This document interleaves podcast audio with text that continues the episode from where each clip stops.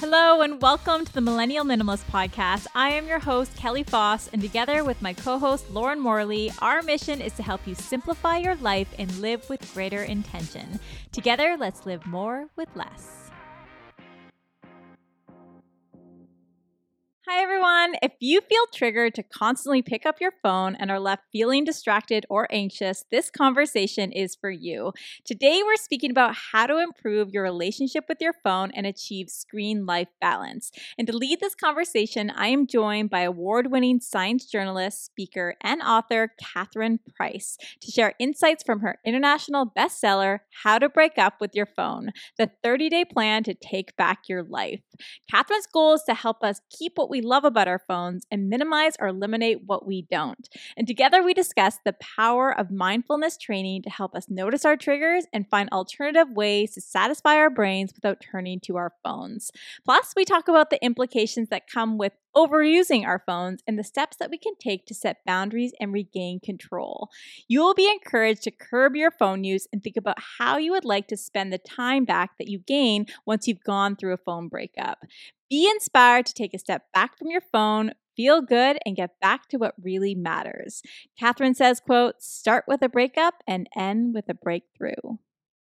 Okay, well, it's very nice to meet you. I, I have to say that I absolutely loved your book. Your book was so incredibly helpful for me. I think maybe just coming out of the pandemic, I've become more anxious around my phone. I know a lot of my friends have as well. Uh-huh. And I feel so much more comfortable around my phone now. And even oh, with good. it in my environment, which before I feel anxious and I want to grab it, you know. So so That's thank great. you for that. It's amazing. Yeah. Thank you for telling me that. That's very cool. Yeah, of course. And then also the opening of your book was so engaging. Basically, you open from the perspective of speaking directly to your phone. And I I thought I would, I thought it, and it just shows how inseparable we are with our phones today. And so I thought I'd start off by sharing a line from your book because I feel like it really, really pulls readers in. You say, quote, it wasn't long before we were doing everything together, taking walks, having lunch with friends, going on vacations. At first, it seemed strange that you wanted to come with me to the bathroom, but today is just another formerly private moment for us to share. and I thought that was so funny. oh, I'm glad that stood out to you. That's, yeah, it's actually funny because I, I, recently heard an interview. Eh, when I wrote that, I was like, well, should I put that line in there? It's kind of gross. But I recently heard an interview with Elon Musk where he was talking about how he's always tweeting from the toilet. And I was like, TMI, Elon. Like, we yeah. don't want to know that, but it's yeah. so, yeah. Yeah. Elon's an interesting dude. right, right so yeah, I thought it was funny, but I also scary in ways. It's so true. It's it's a body part now. It's a piece of us. And so when it, when we're we don't have it on us, we feel detached in ways. We're like, oh gosh, like I feel like I'm missing something. I think there was actually a study recently that talked about people viewing their phone as an appendage, which is kind of crazy.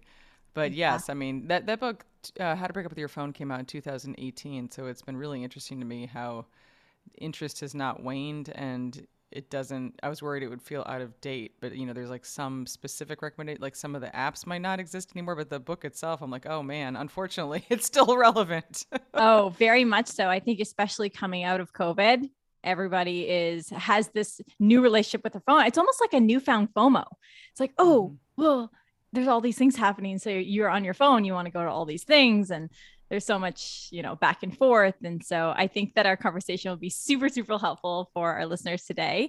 So to get started you are a science journalist and you help us step back from our phones and uncover our triggers that we can achieve what you say screen life balance. And before we go into your helpful takeaways i'm hoping you can share the experiences that made you realize that you needed to break up with your phone sure. So, really, what triggered how to break up with your friend was a couple different things. I mo- the most important of which was that in 2015 I had my daughter.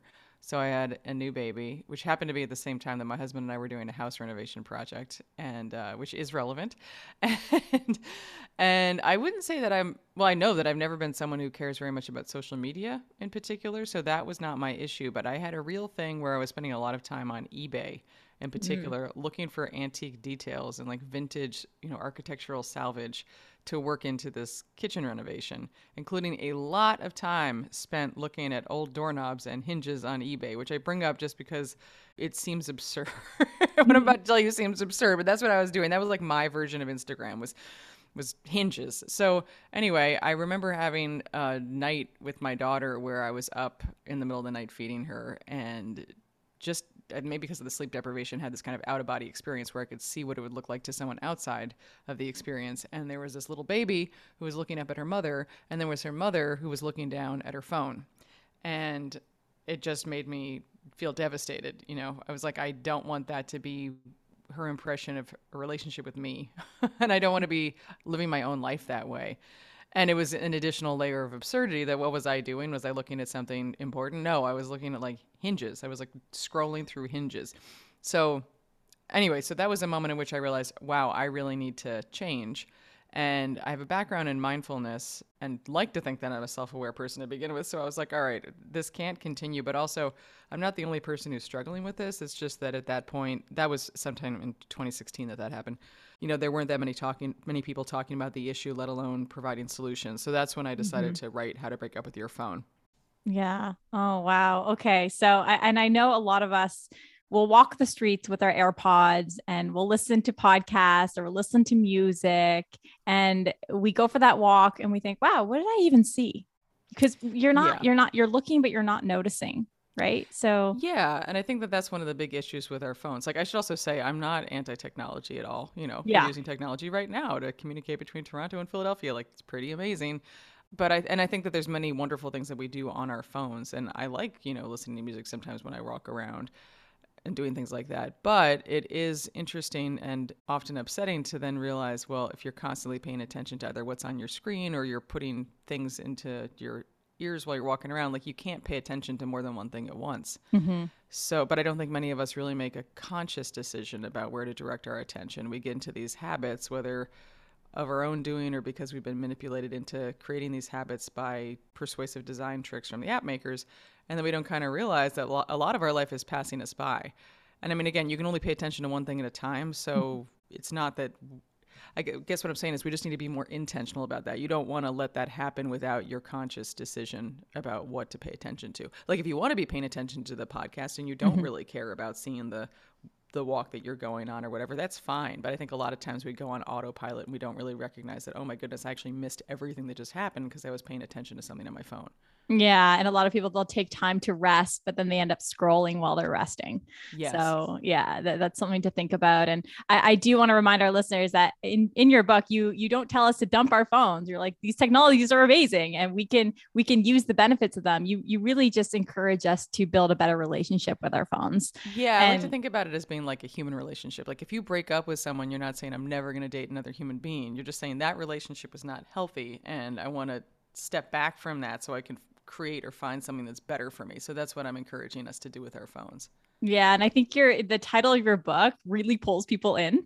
It's so interesting because I I was telling my boss's wife the other day. I mean, this is when I first started reading your book. I said, I'm feeling really anxious around my phone these days. And immediately she sent me a screenshot of your book. And I said, No way. And I sent her a screenshot of your book. I was like, I'm literally reading this right now. Oh, so oh, really, that's so cool. So it's very yes. cool to hear. Yeah. yeah, I thought you would like that because I was like, wow, a lot of people are know know about your book. And again, I've told a few people in my network about this book. They're like, wow. I mean, it pulls people in because I think a lot of us can relate to our phones being a security blanket in ways, and we pick up our phones when we're feeling anxious or when we're feeling bored.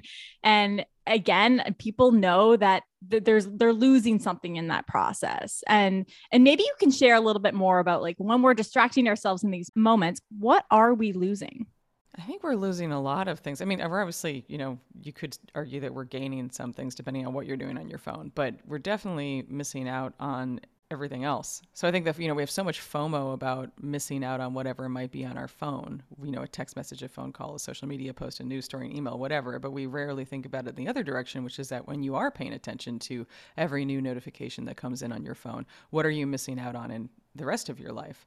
Mm-hmm. So yeah, I mean, if you look around, if you if everyone listening just does a little experiment the next couple days and just try to act almost like a scientist and observe people on their phones as you walk around, you'll be kind of shocked. I mean, it's it, we kind of accept it as commonplace, but you know, like it's a little, it is crazy to text someone while you're driving on the highway.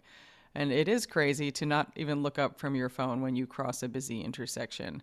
And it's really rude if you check your phone in the middle of a conversation with a friend or, you know, you're on your phone while your kid is trying to play with you. Like that's rude. I had a friend who wrote mm-hmm. this really great essay that um, suggested that we imagine that people were doing something different instead of those activities. Like imagine you're out for lunch with a friend and in the middle of your conversation they just pull out a full newspaper and put it between the two of you right? and they read two sentences and then they shut it and they put it away and they act like they've done a big deed. By now they're paying attention to you. Maybe the newspaper's face down on the table, right? And then like 30 seconds later they pick up the newspaper again and read one line. Like it would be crazy, but that's exactly what we're doing. So we're missing out on a lot of um, human connections, which is ironic because we turn to our phones for human connection.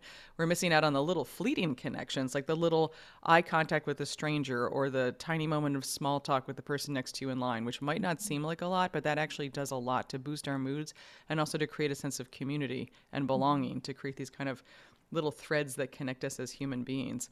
You know, mm-hmm. we're also destroying our ability to focus. We're training our brains to be incredibly distractible. So if people feel like their memory's shot or their concentration is not what it used to be, like you're right. and it's in large part because we're training ourselves to constantly be you know, shifting our attention to our phones. Um, I mean, the list goes on. Like, I, I, the more I've researched and thought about this, the more concerned I've become about the subtle but very deep effects that existing in a constant state of distraction is having on us, both individual as individuals and as a species.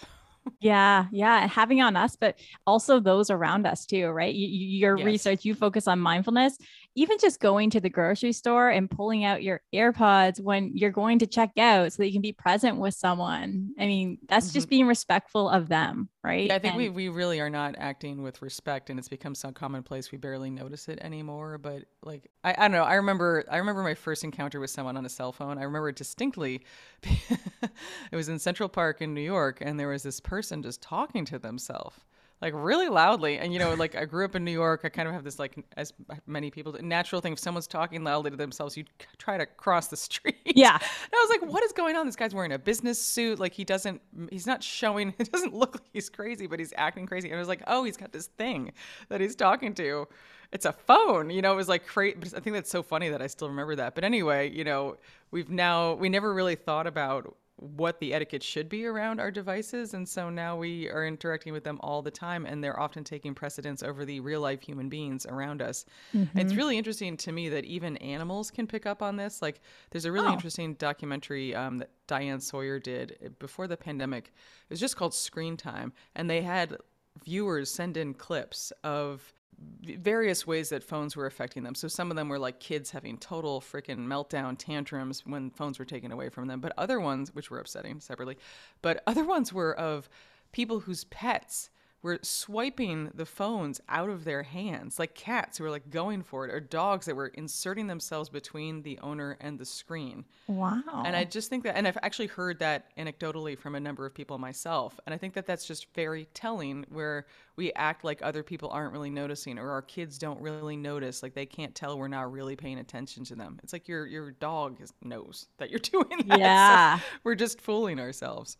Yeah. And dogs are really smart that way. They they mm-hmm. know when that they know when you're giving your, them attention. They know when you're not. exactly. and they will let you know that they want your attention. So And we all know what it that it feels bad when someone does that to us. It's like you know when your friend is just uh-huh, like uh-huh, or you're like on the phone with someone and you can hear the keyboard clacking and you know they're writing an email while you're talking and you're like, come on, you know, but we somehow don't flip that around and recognize that we do it to other people. I mean, and also, like, it's not a belief that multitasking isn't a thing. That's a scientific fact. Our brains just can't pay attention to two cognitively demanding things at once. So, like, yep. sure, you can knit and have a conversation, or you can fold the laundry and listen to the radio, because those are very different parts of your brain. Mm-hmm. But you can't write an email and have a conversation, or play a word game and talk to someone. You just can't. There's a yeah. great quote from this uh, Buddhist monk who says, you know, can the He's like, the brain cannot think two thoughts at the same time. Like, basically, try it can you do it? And it's like, well, no, you can't think two thoughts at the same time because mm-hmm. the thought is entirely absorbing. And that's exactly what multitasking is, is essentially trying to think two thoughts at the same time. Your yep. brain, it's really better described as rapid task switching. Um, you know, and as I say in my book, like if you think about in terms of our productivity, if you think about driving a car, right? Like if you're going 60 miles down the highway and you have to make a sharp right hand turn to do something else, you're going to have to slow down and then speed back up and then slow down and turn back to where, the direction you were going. So, in that sense, it's also detrimental because every time you are task switching, you're actually interrupting your productivity and slowing yourself down. So anyway, I throw that out there because I know a lot of people have like multitasker on their resumes and that actually is a bad thing to aspire to. And yeah. the people who think they're the best at multitasking tend to be the worst at it. Uh, that's funny. I feel I feel we have a culture that's obsessed with efficiency, right? I I actually just um I, I just started reading a, a, book by Johann Hari. I'm sure you've heard of him. He wrote the book Stolen Focus, and he was saying that the average American office worker focuses on any one task for only three minutes and and you had people who were shocked wow three minutes that's a long time then you had other people like wow that's really sad oh my god well it's true i think one of the biggest things our phones are doing to us is preventing us from getting into a state of what's known as flow yeah. which is when you're completely engrossed and present in what you're doing i mean often to the point that you lose track of time but flow is an incredibly productive state and there's a lot of really interesting research about what happens in your brain when you're in a state of flow but so yeah, so in your state of flow, like three minutes. I mean, when you're in flow, you can have three hours that feel like three minutes. So there's just so many reasons I think that we should be thinking more about how to protect our attention. you know, reasons ranging from the effect that distractions having on our relationships to on our ability to get things done, and also just to going back to your original question in terms of what are we missing out on if we're constantly distracted on our phones well, one thing we're missing out on is really absorbing our experiences. And that's very important because the only way you have memories is if you have experiences to begin with. Like you can't mm-hmm. remember something if you didn't experience it. So if you feel like your life is passing in a blur, it might in part because you're so dis- be because you're so distracted all the time. And then if you take it a step further and you think, Okay, well, you can't have a long term memory unless you had a short term memory, which you can't have unless you had an experience. Many right. of us are really thwarting our ability to have long term memories. And to me, that's concerning because if you think about what makes someone creative or insightful, to me, that's the ability to draw connections between seemingly unconnected things. But those things are memories or information that you've stored in your brain. So if you're not storing new information, new memories, then how are you going to have an insight or how are you going to have a creative thought? It'd be like trying to cook a meal when there's nothing in your pantry. Mm-hmm. And as if that's not enough, the actual process of transferring your short term memories to long term storage in the brain requires your brain to make new proteins. And one of the things that gets in the way of that process is distraction. So there's a strong argument to be made that when you're constantly distracted, you're you're not having experiences to remember in the first place. So you've got no ingredients in your pantry, but you're also interrupting the process that you would need to do to go through in order to actually store those memories. So I mean, that's when I say where like it gets pretty deep and pretty upsetting pretty quickly, and that's where I'm like, oh my goodness, just think about all the thoughts and ideas and insights that are not being had because mm-hmm. we're so distracted all the time. I mean, mm-hmm. obviously, there's ways in which technology spurs creativity. But the constant distraction element of it, I think, is having totally unquantifiable, but really potentially serious effects. Mm-hmm. Crazy mental clutter as well. Like uh, there are days and even I would say a couple weeks ago, I was just feeling so mentally cluttered. I was like, I just need to do like a, a brain dump. I just need mm-hmm. to go mm-hmm. for a walk. And but don't you remember those days? I, I'm I'm I'm in '87. Don't you remember those days where I growing up, I would I was an artist and I would just paint for hours on end, and that was I was in a flow state the mm-hmm. time would just go by I wouldn't even know like it would be like three hours later like wow it just flew by. And at that time i didn't have a phone but i just remember just be having that focus and that creativity. And and now i feel like sometimes when you walk down the street without my my airpods or or, or headphones people look at you weird. It's like you're just walking? Like it's almost like you have to have them in your ears even if they're on silent I've had experiences taking ride shares this before the pandemic, but I remember several times where I would just be looking out the window because I was consciously trying to spend those, you know, five, ten minutes like just being still and looking out the window. I had more than one driver ask me if I was okay. I was like, yes, I'm just looking at the clouds. wow. Wow. And yeah. And, and that's hilarious. Oh my gosh, that's actually sad. Uh, it's both. And, it's like hilarious sad. I don't know what the word is for yeah, that. It's probably a German word.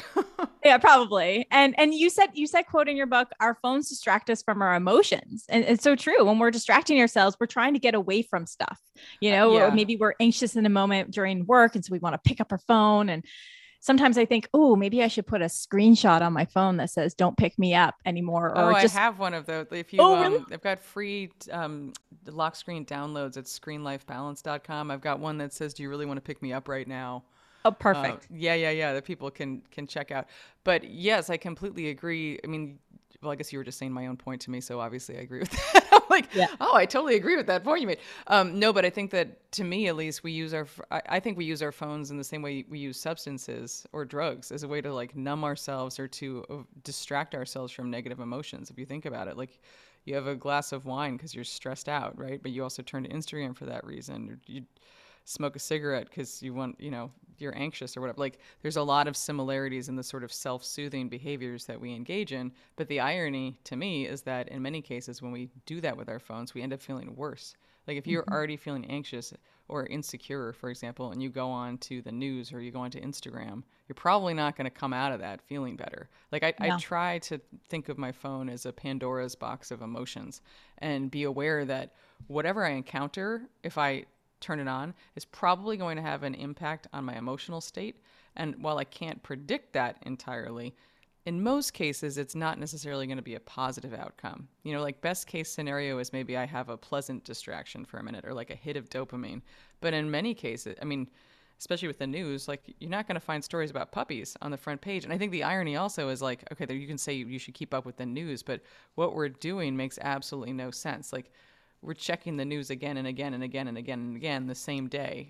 We're, you know, no matter how constant the 24 hour news cycle is, there's not new news. If you think about what we used to do with newspapers, like you'd read the newspaper in the morning and then you were done with the newspaper, you wouldn't come back 30 minutes later and read the same stories again or like remind yourself of the horrible headlines like you just wouldn't do that you would you would recycle it mm-hmm. Mm-hmm. and I, you know they actually that would be cool if there was like a vanish mode on news stories where it's like you saw that already and like, you know, that you're not, is right? so smart. I never thought of that before. Wouldn't that be great? Because they'd be like, no, like you did it. You like, you don't need to read that again. That is great. It would just go in. It would just be invisible. It'd just be blank. exactly. Or you could be like, recycle this content, and then it would like get dumped somewhere. That's so funny. Do you do you know any stats around how many minutes it takes for us to get back into focus once we've been distracted? There, there's some famous study um, that I don't remember whether or not I thought the study itself was designed well, but it was basically like upwards of 20 minutes once you got back on to, to get back on task. So if you think about the math there, I mean, again, I'm not sure about the design of these studies, so we're going to assume that they're like legit enough to make have this conversation. But if you're focusing for three minutes and it's taking you 20 minutes to refocus, that's not a very productive day. And the irony is then we like just keep working and working because we feel so unproductive, which burns out our brains going to what you were saying in terms of feeling overwhelmed by the amount of information you know your brain is just overwhelmed. Like we are exposing ourselves to this fire hose of information all the time and we're really tiring out our brain's ability to think right? So that's why we're so distractible.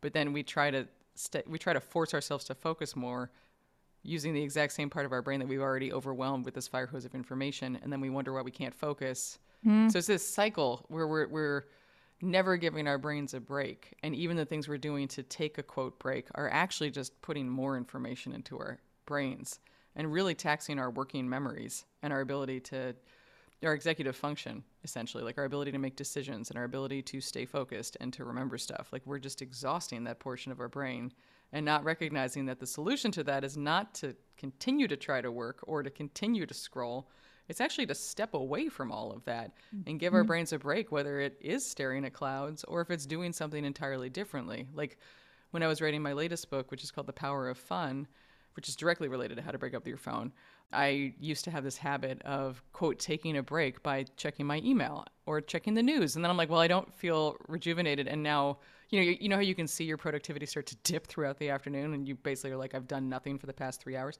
But then I realized if I did something else, like I started taking drum lessons as a result of that book. Oh.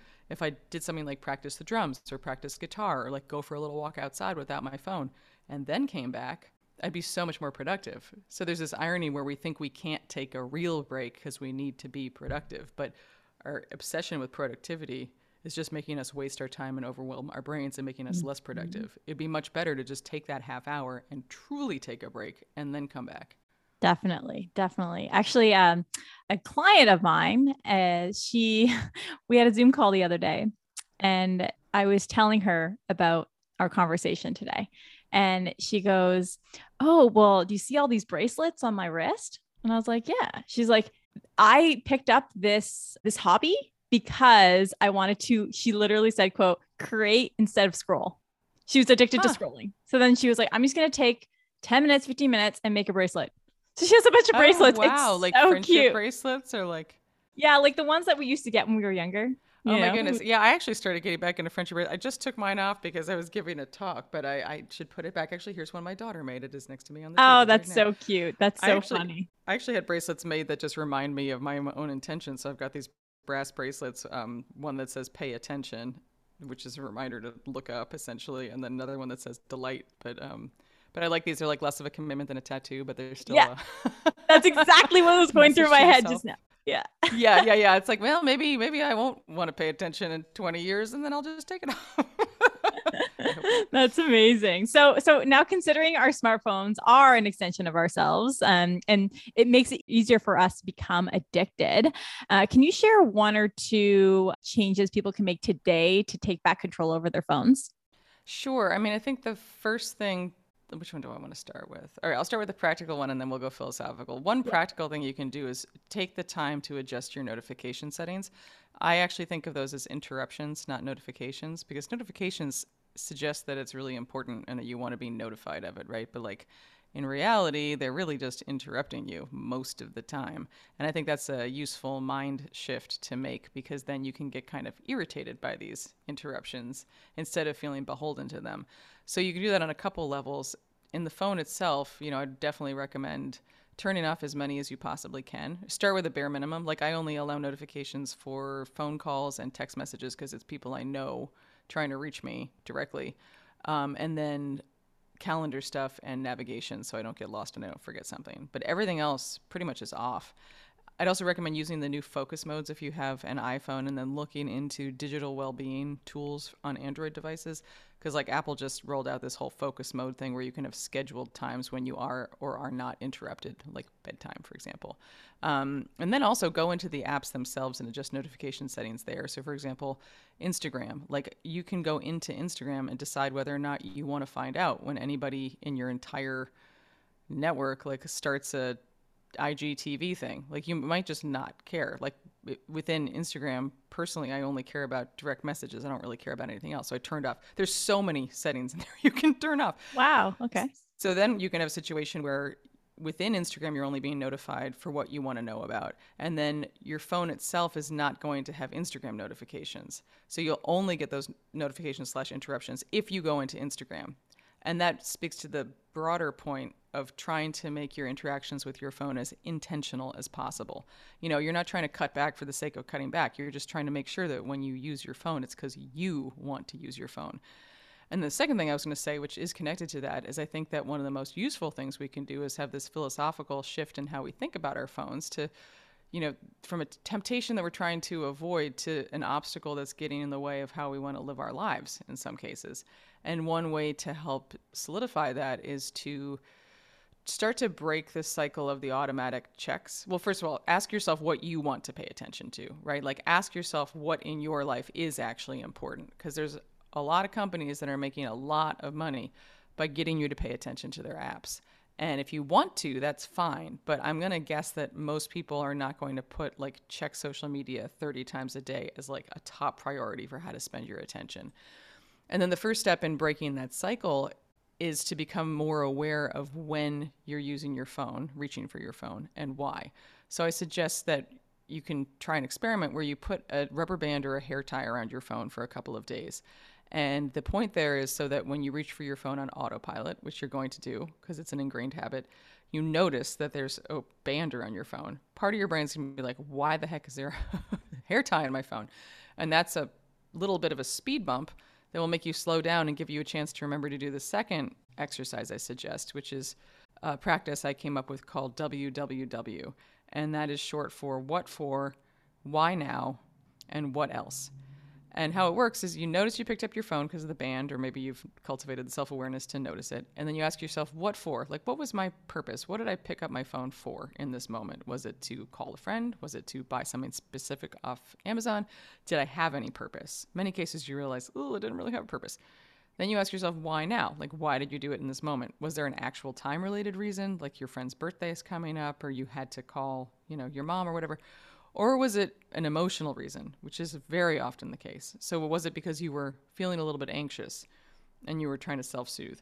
Was it because you were bored or kind of, you know, overwhelmed by what you were doing and you wanted a distraction? Like, were you lonely? Did you want a connection?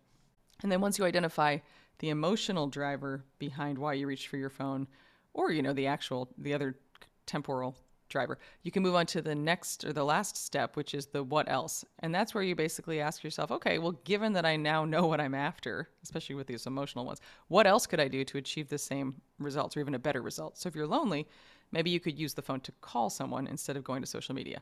If you want a distraction, maybe you can go for a walk or do some, you know, read a book for a bit. Like you can come up with whatever alternatives you want. You might also decide that you don't want to do anything you just want to give your brain a little space. Like, for example, if you're on the elevator and you notice you've reached for your phone, maybe you just wait for the elevator to get to the floor. Like, what are you going to do between the first and the sixth floor, you know?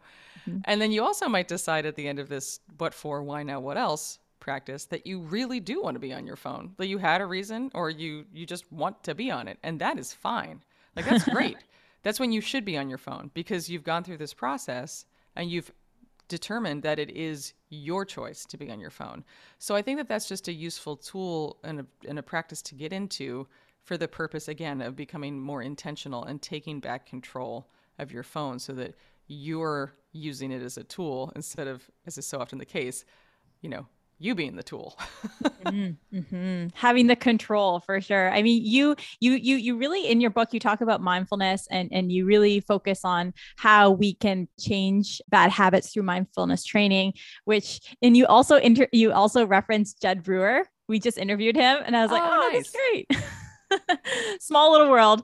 And uh, he he similarly talks about how we should step back and, and un- uncover our our triggers and feel those sensations and kind of figure out okay so what are the reasons why? Again back to your www which uh, when i first heard you say that because i was listening to your audiobook i started asking myself those questions in that moment because in that moment I happened to pick up my phone.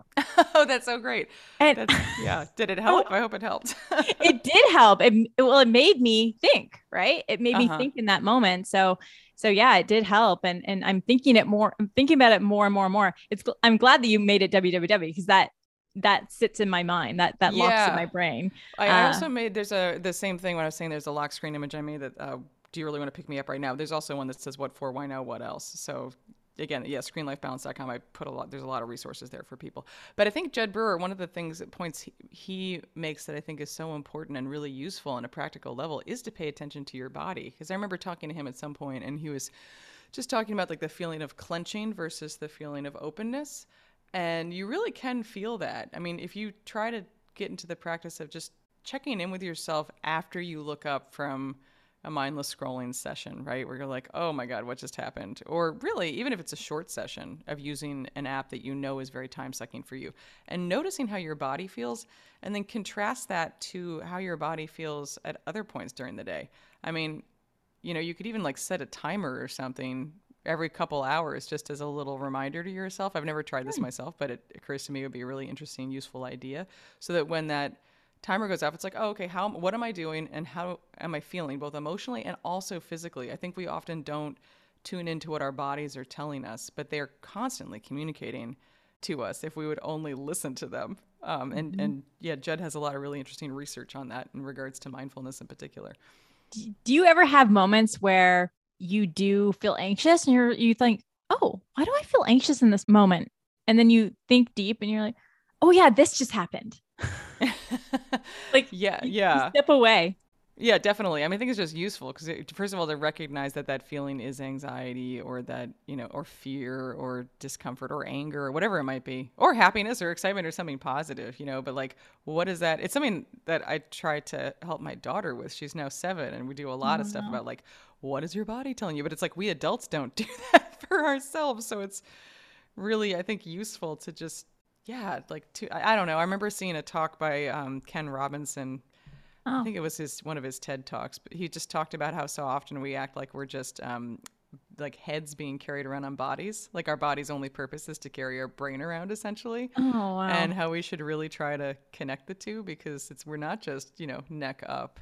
So it's, anyway, that's something that I'm fascinated by personally and trying to do more of myself, even in terms of decision making. Right? It's like, how does this actually make me feel? Even if I can rationalize why I should or should not say yes to this, like, what's my body feeling? Um, anyway, mm. work in progress, but somewhat tangential to what we're talking about. But I think there's just so much information we can get from our bodies if we pay attention. Yeah, I like your point about that. I mean, I remember back in the day, I would. I would have a difficult time making decisions about opportunities. And I'd be like, okay, well, let's say I chose this opportunity on the right. How would I feel? Okay, mm-hmm. let's say mm-hmm. I chose this opportunity on the left. How would I feel? And then it helps me make that decision. yeah, yeah. And I think I think yeah, I'm trying to do that myself too. I think often though we think, how does it make me feel? And we use like words that would be more emotional rather than like, no, no, let's like close my eyes for a second and pretend I made that decision. How do I really feel physically? Mm. Right. Like, anyway, that's been on my mind a lot because I've been making some decisions recently where I was like, oh, I need to see if my, like, yeah, like, do I feel light? Do I feel expansive? Or do I feel kind of like constricted just thinking about it? Because that's mm. a sign, no matter what the other good stuff is. Like, that's a sign that I'm probably at some point going to regret having said yes to this. Yeah, listen to your body, right? Yeah, yeah, yeah, and yeah, and your gut. They say it's your first brain, so. Well, yeah, I mean, there's neurons in your gut, which is side as a side note, totally fascinating. What are they doing there? I, I would like to know. Yeah. Probably trying to talk to us. probably, probably, and they probably are. Right. So, right. so as a as a solution to those who are constantly picking up their phones and, and and checking their phones, you recommend a trial separation with our phones or a phone breakup challenge to help us better understand our emotional and situational triggers. You say, and find alternative rewards. Now, what would this look like? So, so the trial separate. So let me back up. And how to break up with your phone. I, I as I was alluding to earlier, I really wanted to provide solutions, not just like scare people, because all the books mm-hmm. I could find at that point were like, ah, terrifying, but good luck. And so I was like, no, I want to actually give people a plan. So the first half of the book is a look at why it's so hard to look away from our phones and also what that's doing to us in different areas of our lives. But the second half is a 30 day plan, mindfulness inspired and, you know, evidence backed, designed to help people take back control of their phones and design new, healthier relationships that are right for them. So it's a whole 30 day thing. But as part of that, and again, like the goal is not to dump your phone. So I'm actually never suggesting, unless you want to, that you'd like throw your phone into a river or something like that. But I do recommend, as part of it, that you take a 24 hour, what I call trial separation, um, which is basically what it sounds like, where you just don't use your phone at all for 24 hours. Maybe do 48 if you want. I know some people enjoy doing this for a whole weekend. Wow. But it's a really interesting conversation starter for, with other people. So if you know someone who claims that they don't have a problem with their phone and you don't know how to broach the subject, maybe blame our conversation right now and say, Oh, yeah. you suggested, you know, Kelly and Catherine said I should take a 24 hour break. Will you join me? But the idea is basically to give you a, a concrete sense of you, like how your phone is affected you and then also to give you the experience of taking a break because honestly when's the last time you really took a break from your phone? Like when's the last time you turned your phone totally off? Like do you even know how to turn your phone totally off right? Mm-hmm. and what i've found both from personal experience and from what people have told me who've tried this is that the first evening i normally do this from friday to saturday nights. I kind of like it as a um, kind of like sabbath idea but yeah the first evening, you're probably going to feel super twitchy and anxious, and your brain is going to start pinging you with all of these, like, oh, don't you need to check that? Oh, didn't you need to buy like five things off of Amazon, like right now? Like, don't you, you know, oh, what if so and so texted you, or what if you missed that post? And so it's helpful to have like a notebook or something to write down some of these things, um, so you can be like, all right, brain, like we'll deal with that tomorrow. The next day, though, a lot of people report this feeling of calm where you wake hmm. up and you're like, oh, how did I get so much done by 11 o'clock in the morning? which is a real thing. Like there's a phenomenon called dissociation where we kind of separate from our experiences and it makes our perception of time speed up. And being on screens creates that. So if you feel like time flies when you're on your phone, but not in a good way, not like the flow way, but more like, oh my God, what the heck just happened in the past two hours? You're kind of dissociating. So when you're actually engaged in your life, you may be amazed by how time seems to expand. And then what a lot of people report by the end happening by the end of the day is that you feel this odd sense of calm and this mm-hmm. feeling of presence and this feeling of, oh, I'm not actually sure that I want to turn my phone back on and have all of these things dinging at me. So it's very interesting. You know, it, it does take a bit of preparation because, as we've been talking about, so much of what we do in our daily lives now happens via our phones that you need to make plans ahead of time. It's useful to communicate to people that you're doing this so you don't have FOMO about leaving people hanging. But if you can create, if you can prepare yourself, then it's really a very interesting experience, both just to like open your eyes in terms of how deep our cravings have become mm-hmm. and what our brains are actually doing. Like it is changing our brains. But then also for the sense of expansiveness and in many cases relaxation that can occur when you actually do take a break. So yeah, I really recommend it as an experiment uh, for listeners to try. And there's I also have a um, a preparation guide, a free preparation guide okay. on screenlifebalance.com too. So it's like tips for a successful 24 hour, you know, separation. Oh, that's so great. And and, and when it comes to uh, satisfying our triggers, what are some alternative rewards? Maybe maybe from your own perspective, what do you turn to when you yeah actually that, thank thank you for bringing that up because that's something I think many of us don't think about is that using our willpower is a horrible way to change a habit because eventually our willpower is going to wear out, right? And we're going to go back to the habit that we're trying to change.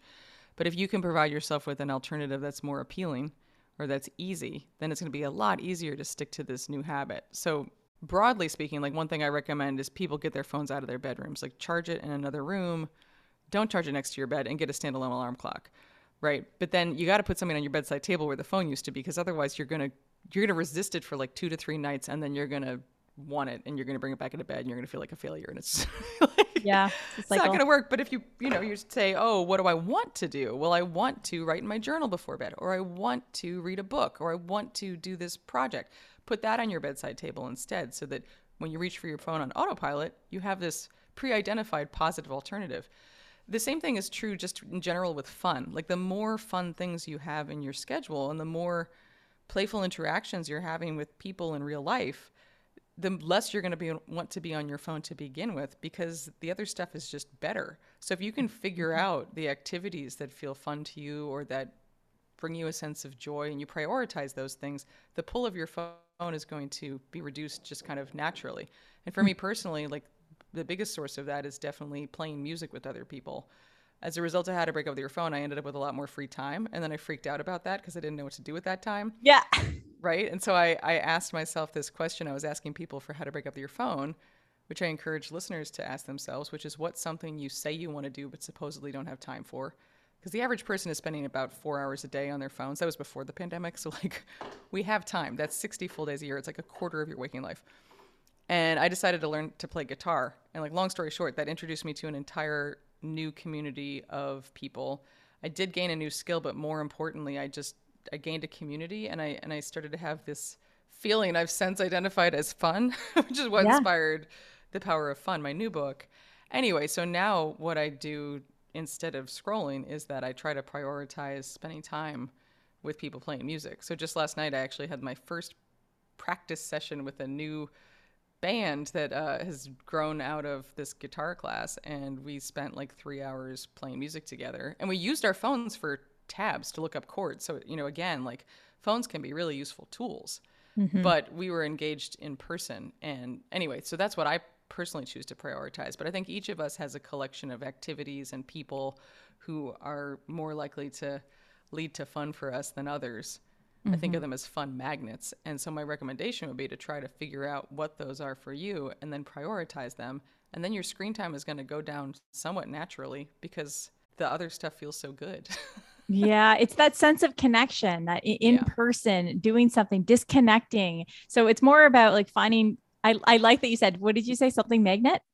Fun magnet. So I think of a fun, ma- fun yeah. Magnet. So basically, like I think no one act fun is a feeling it's not an activity. Like you know i could play guitar with like other people or the same people on a different night and it could not feel fun. There's something serendipitous mm-hmm. about whether or not fun happens you know but and then each of us ha- finds it in different ways but we each have this like collection of yeah as i say fun magnets activities people or even settings that are more likely to lead to fun for us personally.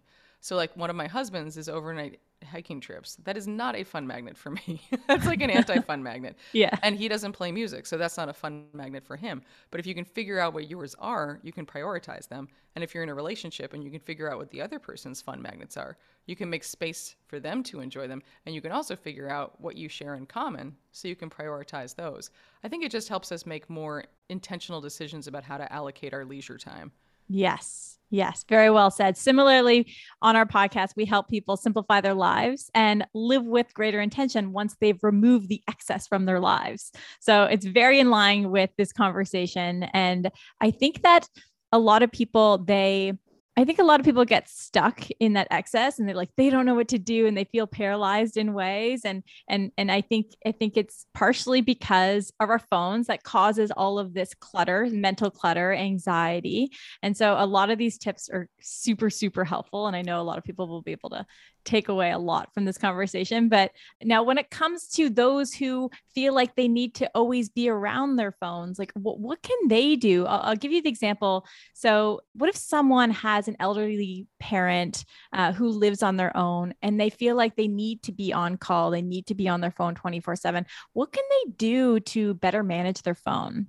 Yeah, so I think that that's like a, a version of FOMO, right? Like there's two as I see it, two main drivers that cause us to be constantly tethered to our phones. And one is that our most time sucking apps are deliberately designed to mimic slot machines, uh, which in turn hook us by triggering the release of a brain chemical called dopamine, which basically re- it, it, tells your brain that whatever you're doing is worth doing again and again and again. So the more dopamine triggers a product has, the more you're going to want to come back and use it. Like a slot machine is packed with dopamine triggers, so it's really hard to get up from the slot machine. Right. Our phones actually borrow tricks directly from the slot machines, like bright colors, unpredictability, novelty. So that's one part of it. The other part that's or, or thing that's driving us to always be on our phones is this FOMO. Like we've been conditioned to believe that checking our phones is worth doing again and again, to the point that when we're not on our phones, we often feel this sense of anxiety, right? And then like, what do you do to make that anxiety go away? Well, you check your phone again, and then what do you find there? You find a dopamine trigger, and that dopamine trigger will tell your brain that it was worth checking your phone. So you get this cycle. So when people say things like, oh, yeah, that sounds great, but I really can't step away because of work or because of an elderly parent or blah, blah, blah, blah. I get that. Like there's always like a little bit of truth there, right? That's like, mm-hmm. but it also is a justification that if you start to peel back layers, you either realize is not as necessarily, what's the right word? Like there's ways around it. In other words, like if your true reason or if your true concern is that you don't want to miss a call from an elderly parent. Well, there are ways to adjust the settings on your phone so that you are not disturbed for anyone other than a select group of people who call you.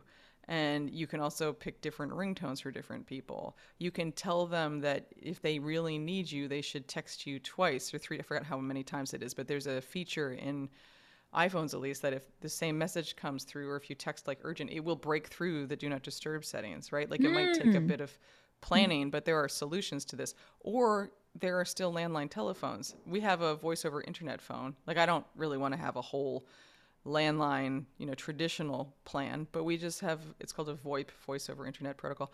And it's like nine dollars a month and that's a house phone. So if we put our phones away and you know, I have elderly parents, if they need to call, they normally try our cells first. And if they can't get that, they call the house phone. Right. And then I would also ask yourself, depending on what your your emergency situation is like what is the likelihood that that is going to happen compared to the rest of moments in your life then what would the consequence be if you were not reachable for 15 minutes a half an hour an hour a night like what would the consequence be i don't know what the answer is maybe it's that mm-hmm. someone would die in which case yes you need to you know or like i've got type 1 diabetes and like if i had okay. a kid with type 1 diabetes and i was using my phone to monitor their glucose levels right. during the night. That'd be a different situation. But I would encourage everyone to ask themselves, what are you actually concerned about? Is that concern valid? Because honestly, there are times when it's an excuse. Like people will be like, I have to be on my phone all the time because of work. But really, do ever really, yeah. like you can't check email every hour or two instead of every five minutes. Mm-hmm. And then ask yourself what the likelihood is that that emergency will happen. And then ask yourself, okay, well, what can I do to make sure that I am alerted in that situation? And if you go through those steps, this is totally unscientific, but I would say that a majority of cases, there's some workaround you can do that will actually allow you to deal with the emergency if it happens without having to constantly be on your phone. Mm. So I think you kind of have to dig there a little bit. And there's no one answer. You know, it depends on what your particular situation is. But we all can do a little bit of uncovering to figure out whether it's a real thing, whether it's kind of an excuse, yeah. whether there's a way to work around it. Um, but it can be very revealing. You know, journalists are like, I can't get off my phone because of Twitter. I'm like, what news story are you going to break on Twitter? And also, it's driving you crazy. yeah, yeah, exactly. And it, it, causes that person anxiety. And so it's like, if yeah. there's these are some great solutions. I really love the idea of a landline or, or would you say a void system? A vo- VoIP, a VoIP. I think we've got one. I think it's called an Ooma, but there's like a number okay. of them. Okay. And then maybe I, I, was thinking, oh, maybe there you have a friend. If there's an emergency, they can well, also call that person, right? Exactly. So, like define an emergency and then figure out how to communicate in an emergency. And that's true for work too. You know, so many people are like, I can't leave my phone because I might get something by email or whatever. Like mm-hmm. emergencies shouldn't be communicated by email. Ideally, you'd figure right. out what's an emergency and then that should be a phone call because so many people are just not present, you know, in their time mm-hmm. off because they're monitoring work email. So yes I was also going to say, just um, you reminded me about the focus on minimalization, like cleaning up, decluttering your life. Another practical suggestion, in addition to reducing your notifications slash interruptions, is to clean up your home screen because most of us have home screens that just have every app that we ever downloaded just dumped onto them in a random order. And yep. in many cases, some of the most time sucking apps, I think of them as problem apps, are right there on the home screen with their very carefully designed icons that are there to tempt you. So take a minute today to look at your home screen. Like I, know this is not a video podcast, but if I showed you my home screen, it's totally black except for the four icons on the bottom, which by the way are same. customizable. That's yeah. so funny. Yeah, we do we do the same thing. My co-host and I we we put all of our apps into the folders on the bottom of our phone so it's black. But I'm gonna put your yes. your custom screensaver on mine after this call. Yeah. well, try that, you know, and then like when that wears off, because you'll get used to looking at it, you go back. But it's really useful. And then is, is probably is true for you too. That means if I want to launch an app, I have to pull down the search bar and I search for the app. And I actually turned off the auto suggestions so it doesn't automatically fill it in because like I want to, you know, like have to work for it essentially. But that's that's a great way to make your make it less likely to get sucked into your phone. And again, to turn it into a tool instead of a temptation is like don't have temptations on it. Ideally, delete your problematic apps and just either check them from a browser or install them when you want to use them and then delete them again. I think of that as an on again, off again relationship. Like, you really want to check Instagram right now? Okay, it'll take 20 seconds to re download Instagram, which, side note, will often be long enough to make you not check Instagram because you didn't really want to check it. You were just going for a dopamine hit. And then just get it off afterwards. Like they're not going to lose your data. That's how they make money.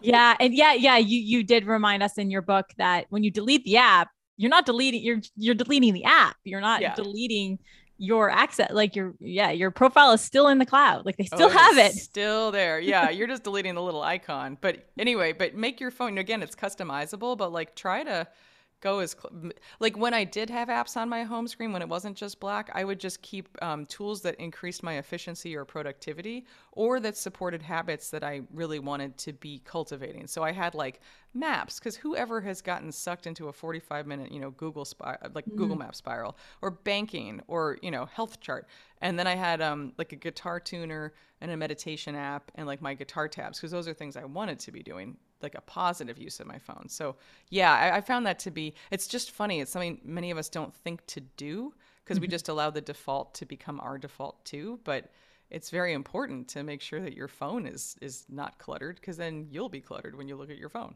Yeah, and when you see other people's phones that are full of those apps, you're like, oh, I, I yeah. want to tell you about my phone. I know. you're like, it could be so much less stressful. Look. I'm exactly. actually going to about it after this, but yeah, I'm going to share it with our with our listeners on social because I I remember we we did once back in the day, and ever it just everybody was wow, how did you do this? How did you do this? This looks so good. But you might you um, might also share with them. There's um, a way you can make it so that you can toggle your screen between color and black and white just by hitting the side. Uh, this is like an iPhone, but by hitting the side button three times fast. Wow. It's in, under the accessibility features, and it's a pain to describe it, but it's really effective because it means that when you want it to be color, like you want to show someone a photograph, it's easy to get it. You don't have to go digging in settings to get it to be back to color, but then you can turn it back to black and white. And that's just fascinating because, wow, you can really feel how colors are going again to what we were saying about noticing your physical sensations. To see your phone in black and white is such a different experience from seeing it in the vivid colors that we normally experience it through. Right, right. Yeah and and all all again and all of the imagery like we're looking at all of that. And so it's making mm-hmm. us think about all these apps right? We were it's in our subconscious too. Um, yeah, yeah, yeah. And even like the color i mean all the colors are deliberately chosen. And if you think about like oh. the notification badges which you should turn off also they're called badges the red bubbles. That red is the exact same color as a stop sign and it's the exact same color as blood or like a bright berry. Like that is not just happenstance. That is a deliberately chosen color that's there to make it really difficult not to pay attention to. And then humans have this like weird grooming instinct where actually just what you're talking about, we want to clean it up. We want that to go away. And the only way to do that is to click into the app to make the bubble go away. But then you just started a 45 like that's how you get into those mm. spirals where you look up and you don't know what happened because you innocently just wanted you know like the little three, you know, red bubble next to TikTok or whatever to go away, and then it's like, oh. You're right. The dot when someone calls me, I miss a call or something. It's a red dot. Even yes. I mean, they're all, aren't they all red dots? I don't remember. Yes. Yeah, they're moment. all red. It's a specific red. It's it's it's very... urgent. It's urgent. It's urgent, right? Exactly. Like that's what it's telling us. And that's even when I send emails and I'll, I'll highlight a line, I won't ever make it red because red is red is pushy. Make it make it blue. yeah. Red is if it's red, it's urgent. If it's not urgent, don't make it red. or just turn them off because like you're just gonna want them to go away. You're just gonna be. Actually, I've got one friend who's got a hundred, more than a hundred thousand unread messages on his mail app, and whenever I see his phone, I get stressed out seeing that. Oh yeah. But I don't, I don't even keep mail on my phone because I'm like, I have a problem with email and the news, so I don't keep them on my phone. That's the other thing. If you know it's a problem, like you if you were trying not to drink, you wouldn't keep beer in your fridge. That'd be a stupid idea. Right. right. And like if you're trying not to get sucked into whatever your problematic apps are, don't have them at very least on the home screen, but ideally don't have them on your phone, even for a couple days. Like doesn't have to be permanent, but just try taking them off and notice how often your finger hovers over where it used to be. Right. And notice what happens if you if you keep them off for a couple days more and just see as you begin to acclimatized to not having it on there, like what difference it makes in your life and also in your mental, like your mental state. Oh yeah, and and and maybe if you if you bring your phone into your bed with you at night, which obviously don't, is don't a, that, is another serious issue that a lot of people do. Is like you're seeing all these images and you're scrolling, you're scrolling, scrolling. So yeah, if you if you set it up better, you might not feel as anxious, and you'll probably most likely sleep better. It's not just the blue light. There's so much more. Like some people, they'll scroll through Instagram, they'll look at the news, they'll look at all these other apps, and then they'll go to shut eye. Like yeah. you're not gonna have a quality sleep. Well, it's also interesting to think in terms of the light itself, right? Like if the the blue light in particular is the same as daylight, like the screen light is the same as daylight. So if you're looking at your phone right before bed, you're telling your body it's day right when you're trying to go to sleep. So you're essentially mm-hmm. giving yourself jet lag. And I mean that so I would actually really recommend if you're trying to start with like one thing, if you can protect the the hour or so right before bed and the hour or so right when you wake up, you're going to like take control of nearly ha- maybe even half your day depending how much you sleep you know? Like that's really important. You're going to sleep better. You're going to have time for whatever hobby you want to do before bed. And then in the morning you're not going to let whatever notifications and interruptions on your phone are waiting for you mm. derail your entire day. Like that's why you really need to get a standalone alarm clock. Because if you think about it the only way to turn off an alarm clock or the main way is to touch the alarm clock. And so if your phone is your alarm clock you're going to interact with your phone is the absolute first thing you do when you wake up in the morning. Yep. And then, you know, and then you'll wonder why you spend every day feeling scattered and unproductive and unfocused. Well, try changing that one little thing. And again, give yourself an alternative. Do you want to write in your journal in the morning? Do you want to just sit and have a cup of coffee and look out a window? You know, whatever mm-hmm. it might be. Do you want to spend those 10 minutes doing some stretches? Like pick something and experiment with it for a couple of days. Doesn't need to be a life change, just like a bite sized piece and just notice what a difference it makes. Yeah, no, 100%. I, I would say that, that that's actually one of the biggest changes in my life. So I always felt anxious right when I woke, in the, woke up in the morning from all these messages. And it's because I would turn off my alarm and I would open up my phone um, automatically. Now, what I'm trying to do is, unfortunately, I don't have an alarm clock. I think that's a great idea.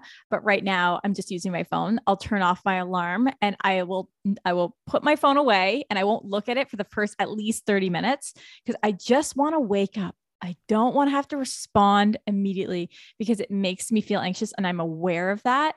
And so I think that's a really good tip. And one of the biggest lines that was that I really highlight in your book was you said, how you do anything is how you do everything. You reference that line in your book and it's it's so true. I mean, if we wake up feeling anxious for the rest of the day, it'll probably make us feel anxious throughout every other thing a task that we do throughout the day right? So yeah i think i got that from a yoga teacher but i remember they were using it in reference to like brushing your teeth you know? Are you brushing your teeth while you're also checking your phone or like trying to mm-hmm. you know multitask? Like I, sometimes i try to make the bed while brushing my teeth and then i think of that line. I'm like oh this is how i'm doing everything. I'm trying to do two things at once and not really doing either of them necessarily as well as i could or should be yeah, you recommend attention focused workouts, whether that's taking a, a, uh, take a music bath. You said write a journal, uh, yoga, meditation, read. Uh, my co-host, what she does is she doesn't look at her phone in the morning at all. She wakes up, she has her coffee, she looks out the window, and she goes for a walk. She's like, "I'm a grandma, but I don't care.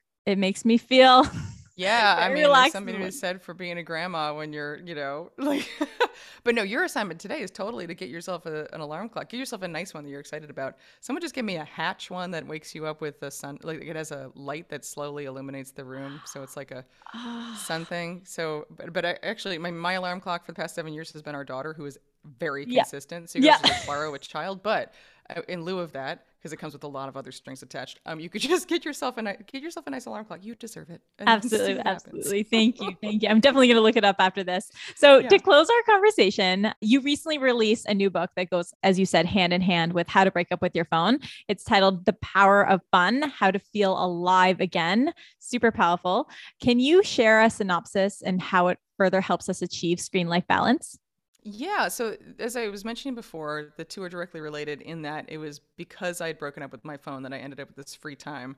Freaked out, didn't know what to do with it. Signed up for this guitar guitar class, and then had this feeling where I was like, "What is this feeling?" Like I'm a happy person, but I realized, oh my god, this feeling is fun. It's just this feeling of release and letting go and being fully present in my authentic self and connecting with people. And anyway, so the synopsis of the power of fun is actually it's, it's very similar in structure to how to break up with your phone in that it starts with an exploration of what fun actually is like mm. looking anew at this concept we think we understand, but in reality, most of us have not thought about. There's not really a very good definition of fun. So then I propose a new definition of fun, which I can go into if you want, but I propose a new definition of fun. And then I make the case for why it's actually very good for us, not just emotionally, but also physically, because Whereas when we're on our screens all the time, we're often very stressed out and anxious, both and disconnected, ironically, all of which are really bad for us physically.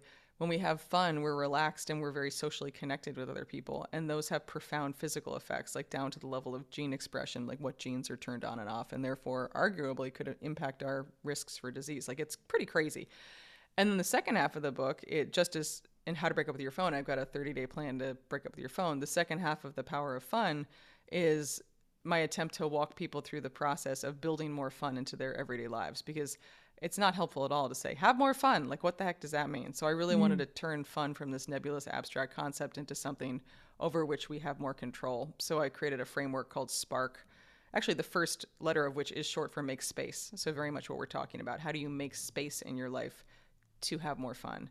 Right. Um, but it's meant to help people again like have a practical step-by-step approach for building more fun into your life. And actually, if it's of interest to people, I actually just launched two courses based on my books, um, which I kind of love this. They're delivered by text message because I feel like that's Aww. where you need it the most. And I love the idea of your phone breaking up with you.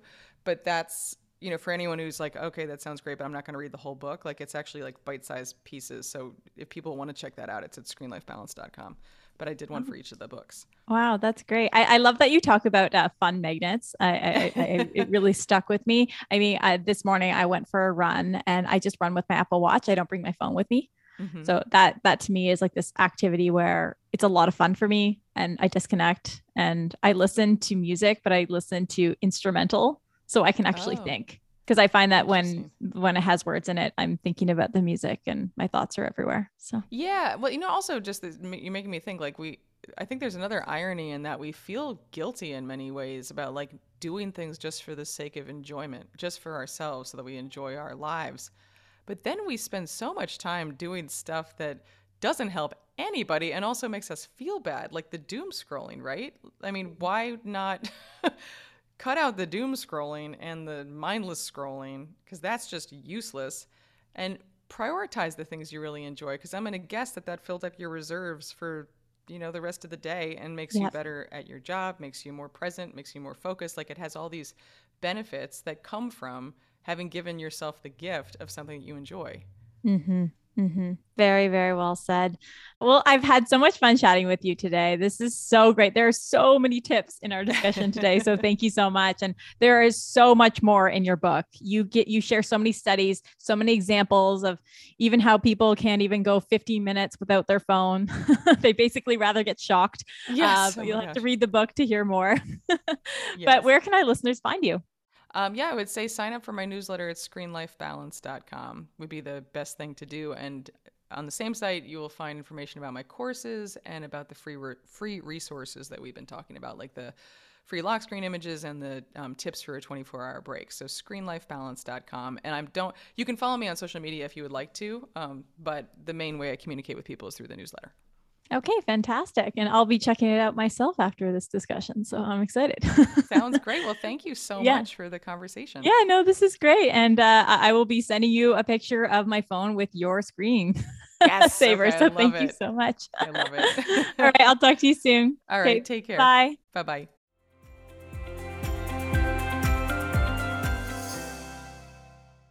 Thank you for listening. That was my discussion with science journalist, speaker, and author Catherine Price. And I hope that you are left feeling motivated to improve your relationship with your phone. I highly recommend reading How to Break Up with Your Phone, as well as Catherine's latest book, The Power of Fun, which is packed with additional tips to help you find better screen life balance and make room for more fun.